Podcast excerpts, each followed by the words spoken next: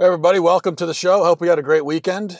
As you can see, I am dressed in my uh, all black outfit again, just in case, you know, I happen to run into a funeral today or a bank I want to rob or uh, I want to enter the matrix or anything like that. Then I've, you know, I'm, I'm, I'm ready to go. I've got the, I've got the costume on. Now, I want to talk about this Kevin Williamson situation. Maybe if you, if you're not on Twitter, you maybe haven't even heard about it. Uh, Kevin Williamson uh, was hired by, he's a conservative writer, right wing writer at least, and he was uh, hired by The Atlantic, which, as you probably know, is traditionally a leftist publication. Hired by them a few weeks ago, has now been fired. Before I believe he even wrote anything for The Atlantic, he's already been fired because of a coordinated and relentless smear campaign against him by the left. And The Atlantic caved to that pressure after only a couple of weeks. Um, this, in spite of the fact that Kevin Williamson is one of the most talented writers in America, and he really is one of the most talented. I'm not just saying that. He, he, he's one of the most talented writers in America and one of the most interesting writers because he doesn't he, he's he doesn't pander, and that's a very rare quality among commentators and, and pundits and columnists and writers on both sides of the spectrum. Most of what you get on both sides of the spectrum with these these these paid opinion givers, most of them all they do is just pander. They have their audience and they've got their base of support and they just tell those people they just echo they they they figure out whatever those people are already thinking and they echo those thoughts back to them in even simpler um, and less nuanced terms than they're already thinking it. So they're just kind of they're just a wall to bounce your own opinions off of and um, that makes them bland and boring and just painfully, painfully dull. Williamson doesn't do that. That's what makes him interesting. But he's been um, he's been fired. The thing that got Williamson into trouble, well, really, the thing that got him into trouble is just that he's not on the left. That he's considered part of the right wing, and so that's why they hate him. But and they would have wanted to destroy him and get him kicked out of the mainstream anyway he was a part of the national. He was writing for the National Review before then. If if you're a conservative person and you try to leave the conservative sphere and go to something considered more mainstream, then the left is going to react against that and try to and try to get. They're going to find a reason to kick you back to the conservative uh, camp. The reason that they found for Kevin Williamson is that he has stated on a few occasions that he believes that women who have had abortions should be hanged. Now, I don't think he meant this literally.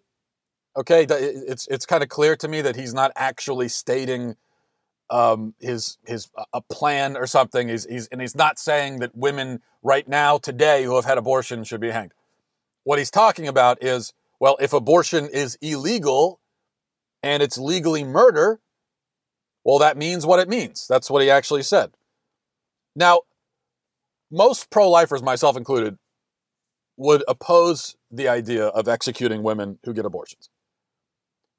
However, it's not an irrational or delusional point of view because in a world where abortion is illegal, it would and should be treated as murder, which is the point he's trying to make. So if you are someone who, who supports capital punishment, and a lot of pro lifers don't, which is the first reason why they wouldn't execute anybody involved with abortions, is because they don't they, they don't believe in executing anyone at all. But if you believe in capital punishment and you believe in, in capital punishment for people who commit murder, particularly murder of children, well then there's an there's kind of an obvious connection here. Um, personally, I wouldn't support that because I believe you know capital murder charges should be reserved for the abortionists who not only carry out these these these killings but also take advantage of and exploit women and young girls who are often often ignorant. Um, eh, eh, they're they're scared, and the abortion industry takes advantage of them. That doesn't alleviate their moral guilt entirely, um, and there's no doubt that many of them go into the procedure with very clear eyes. They know what they're doing, and calloused hearts. And you know there are women who get multiple abortions and they just don't care at all about the lives of these children. Um, and so there's just that callousness there. But I also think that a lot of people don't understand the the level of exploitation that goes on. And this is a really important part of the pro life message. This is something we need to communicate.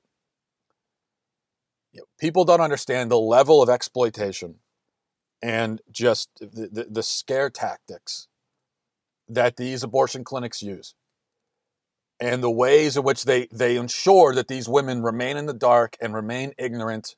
They don't want them to have any information. That's why they're always opposed to, oh no, we can't we can't let them uh, see a sonogram. We can't give them any information. If you try to pass any law at all imposing any standards on these clinics or saying, look, you need to equip these women with at least some information about what you're doing to them.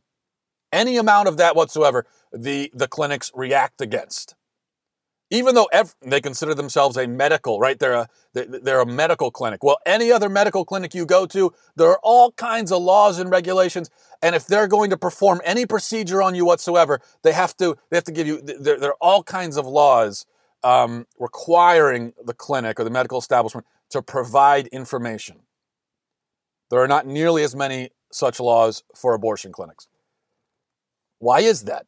Because the abortion clinics want these women to be ignorant, they want them in the dark. Because if you're if you're in the dark and you're ignorant and you're already in the situation where you're pregnant and you don't know what to do, then that's going to breed fear. And then the abortion clinic, they take that fear and they use it and they profit off of it and they turn it into death.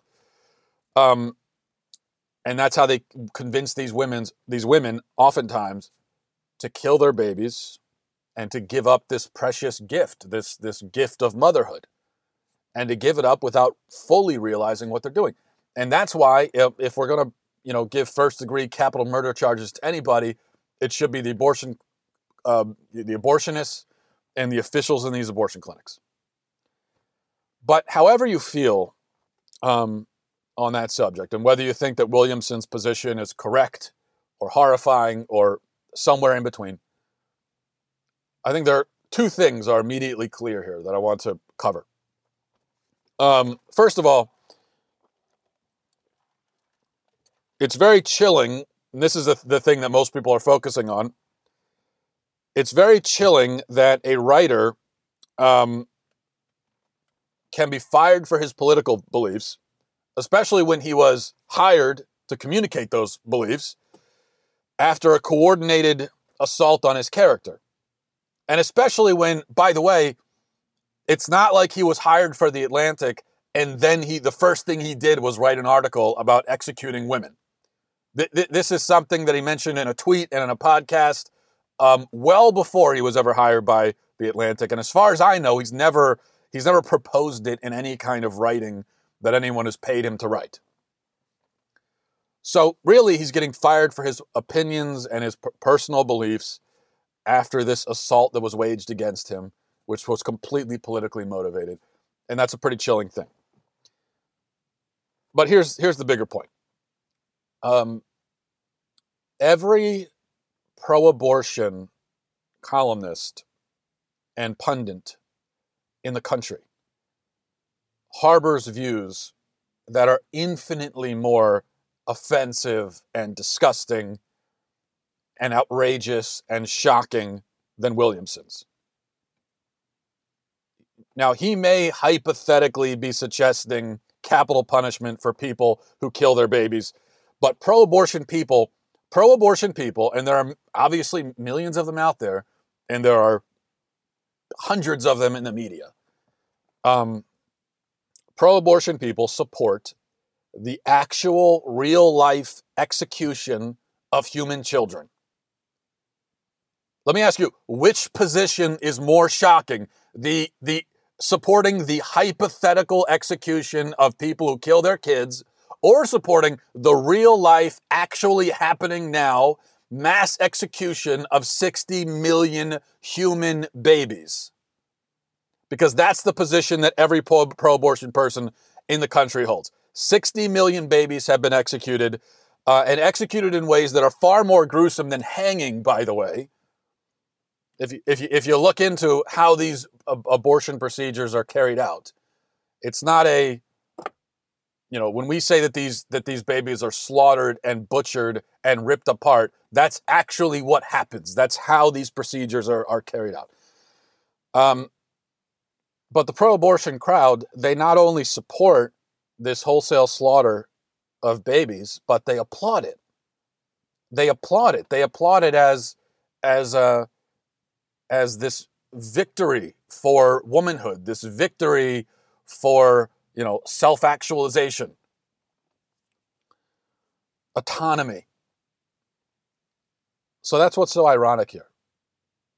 That's what's ironic that only pro-lifers only pro-lifers have uh, any ground to stand on when it comes to criticizing Williamson.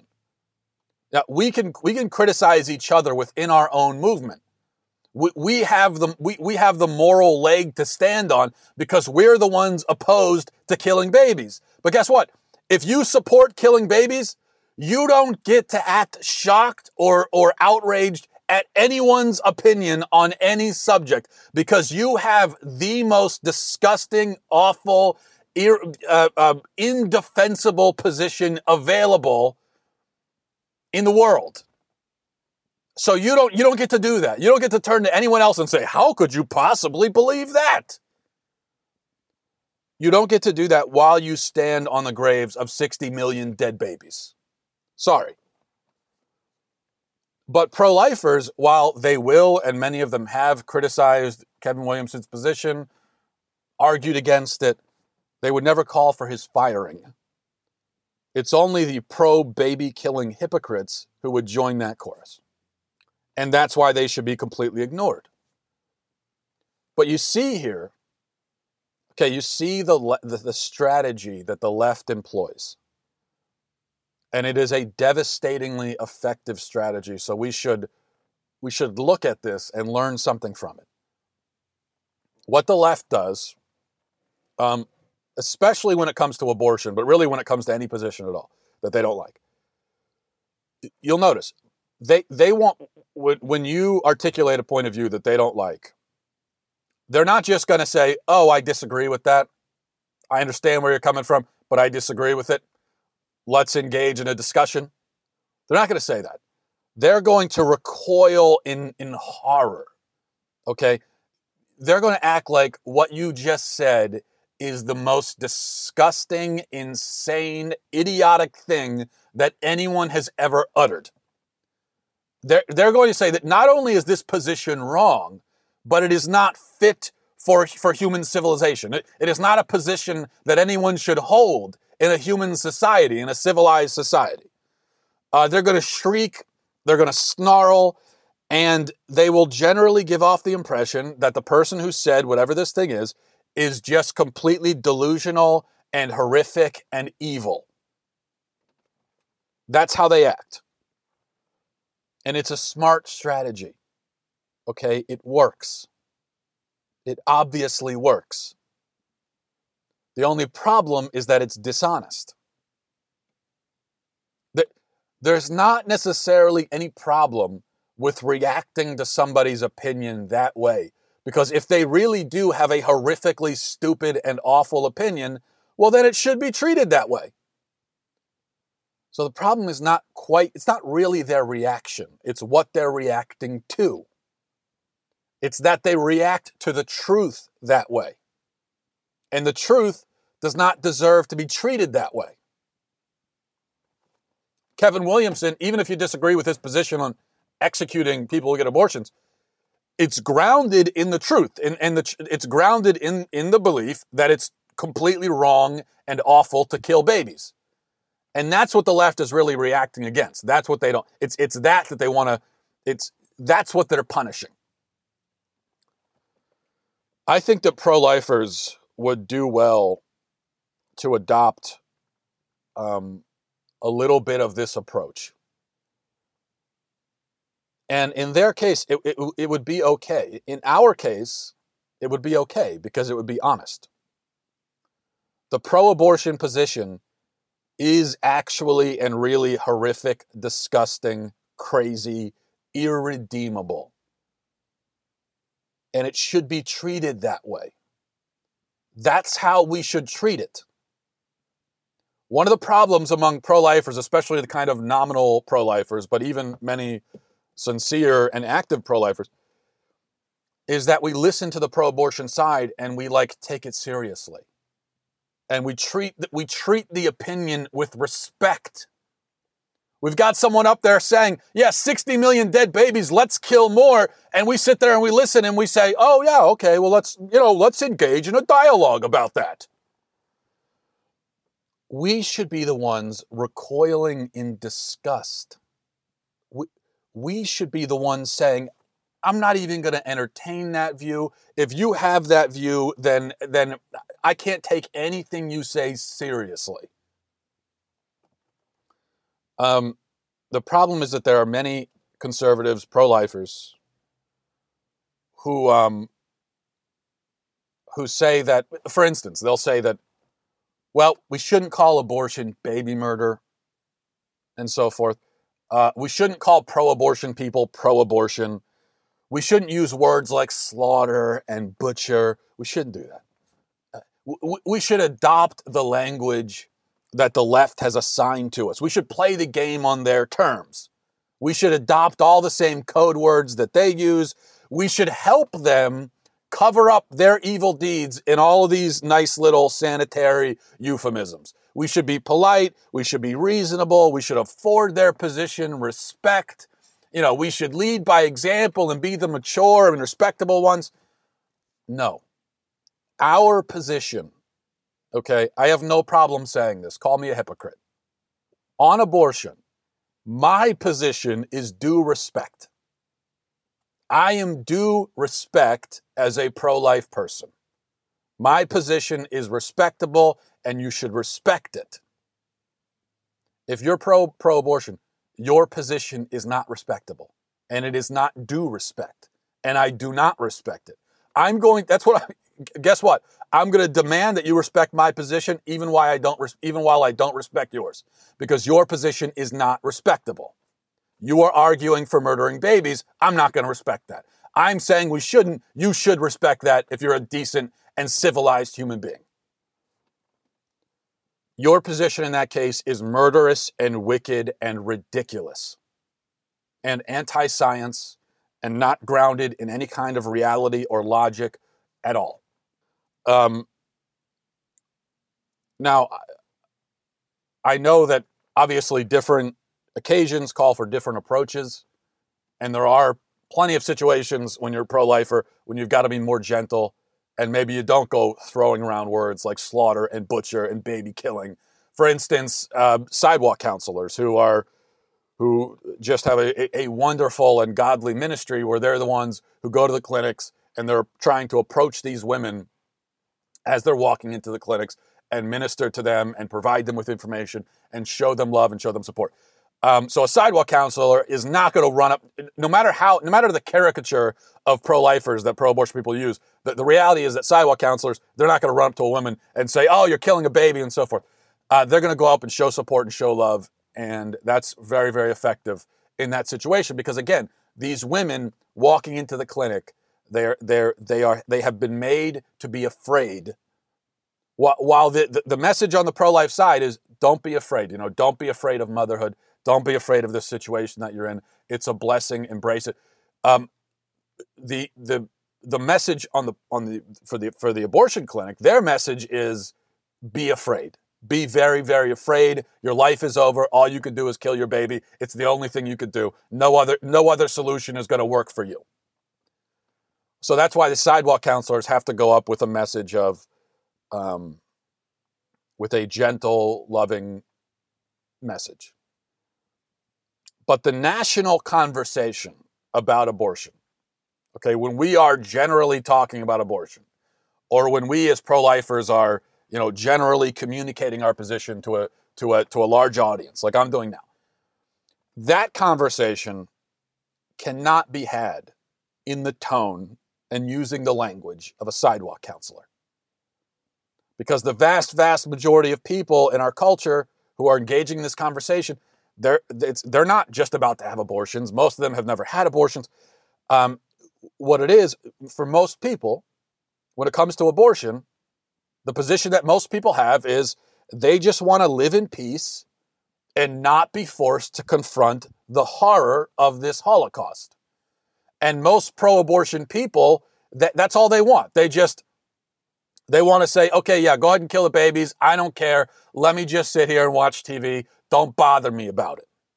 And so that's why we as pro-lifers, we have to come in. Okay, they want that peace and that tranquility, and they want to ignore what's going on. We have to take that peace from them and take that tranquility from them and force them to confront the horror that they support. We have to for they have no right. You live in a country where 60 million babies have been killed. You have no right to look away from it. You have no right to ignore it. You don't. And so, as pro lifers, we have to force you. We have to take this bored, apathetic, lazy, cowardly, effeminate, ridiculous culture and slap some sense into it and force them to confront the reality of this Holocaust that is happening right now all around us. That's the the strategy and the tactic that we should use. Okay, we have to stop we have essentially when it comes in the abortion conversation it's the pro-abortion people who have cornered the market on this kind of moral, righteous indignation. They're the ones who react like, How dare you? I can't believe that you would ever say something like that. And we let them do it. We let them act like they're the ones who not only have the moral position, but their position, but but but have the position that is self-evidently obviously the most moral and the most correct. And they're the ones who support killing 60 million human babies. We need to take that ground from them. And every single person who supports executing babies, we should treat them, we should treat their position um, the way that the left has treated Kevin Williamson. I'm not saying we try to get them fired from their jobs, but we treat that position as just horrific and wrong and not even worth this. You know, it, it's like we can't even listen to that side of the discussion because it is so completely insane. We have a right to react that way because we're the ones who are trying to protect babies who are being killed. All right. Um, thanks for watching, everybody. And I'll talk to you tomorrow.